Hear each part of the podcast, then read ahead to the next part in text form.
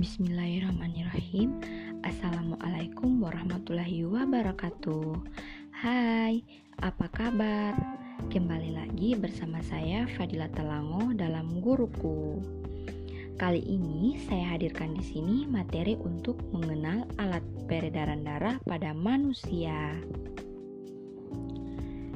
Seperti biasa, saya akan bertanya pada anak-anak peserta didikku tercinta, apakah ada yang tahu apa itu alat peredaran darah pada manusia?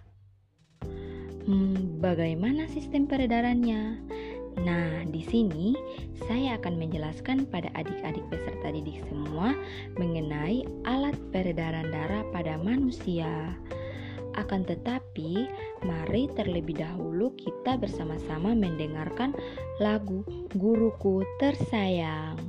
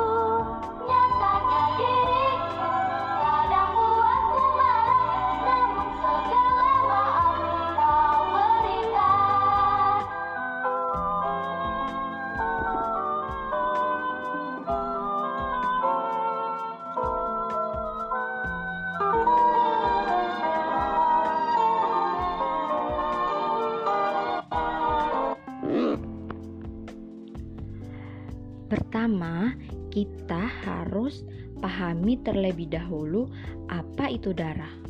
Darah adalah bagian tubuh manusia yang berfungsi untuk mengedarkan oksigen dan sari-sari makanan ke seluruh tubuh. Dan berikut organ tubuh manusia yang berfungsi untuk mengedarkan darah ke seluruh tubuh. Pertama, ada jantung. Kedua, ada pembuluh darah, ketiga ada paru-paru. Yang pertama, jantung. Jantung adalah organ tubuh yang berfungsi untuk memompa darah ke seluruh tubuh. Jantung manusia terletak di dalam rongga dada sebelah kiri. Yang kedua, ada pembuluh darah. Pembuluh darah merupakan saluran tempat mengalirnya darah dari jantung ke seluruh tubuh juga dari seluruh tubuh kembali ke jantung. Berdasarkan arah aliran darahnya, pembuluh darah dibedakan menjadi dua, yaitu pembuluh nadi atau yang biasa disebut arteri dan pembuluh balik atau yang biasa disebut sebagai vena. Yang ketiga ada paru-paru. Dalam proses peredaran darah, paru-paru berperan untuk mensuplai oksigen ke dalam darah. Darah yang telah diedarkan ke seluruh tubuh tidak lagi mengandung oksigen, tetapi justru banyak mengandung karbon dioksida. Setelah kembali ke jantung, darah yang kotor tersebut dipompa ke dalam paru-paru untuk kemudian karbon dioksida diambil dan diganti dengan oksigen melalui pernafasan. Selanjutnya, mari kita mengenal sistem peredaran darah pada manusia. Di sini, sistem peredaran darah manusia dibagi menjadi dua. Yang pertama, peredaran darah kecil, di mana peredaran darah berlangsung dari jantung menuju paru-paru, kemudian kembali lagi ke jantung.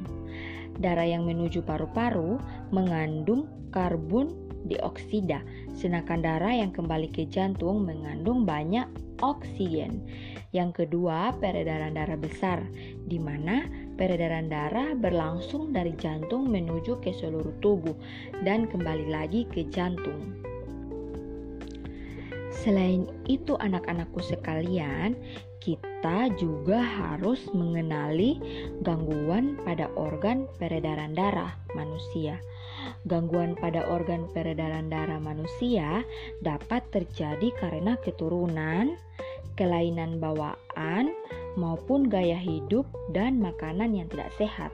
Misalnya, terlalu banyak mengkonsumsi makanan yang berlemak dan berkolesterol tinggi, kebiasaan merokok, dan mengkonsumsi minuman alkohol.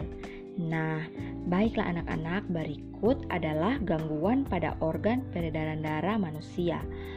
Yang pertama ada anemia, yang kedua ada hipertensi, yang ketiga ada hipotensi, yang keempat ada kanker darah, yang kelima ada hemofilia, yang keenam ada varises, yang ketujuh ada sklorosis, yang ke delapan ada penyakit jantung koroner, yang kesembilan ada stroke, yang kesepuluh ada talasemia.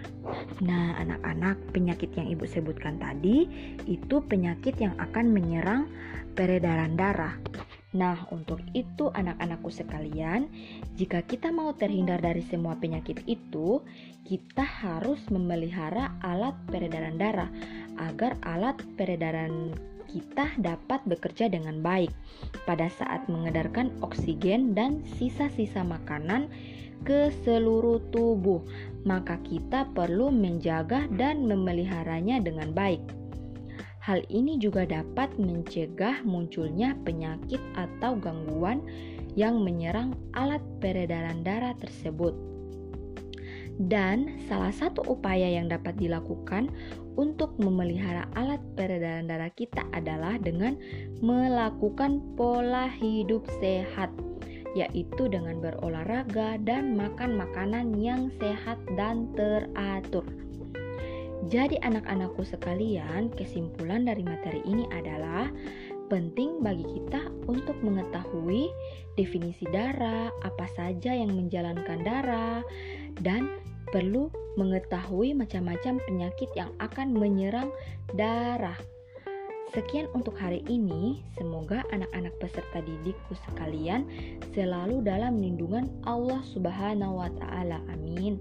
Dan semoga apa yang Ibu jelaskan tadi dapat bermanfaat bagi anak-anakku sekalian. Baik, terima kasih. Wassalamualaikum warahmatullahi wabarakatuh.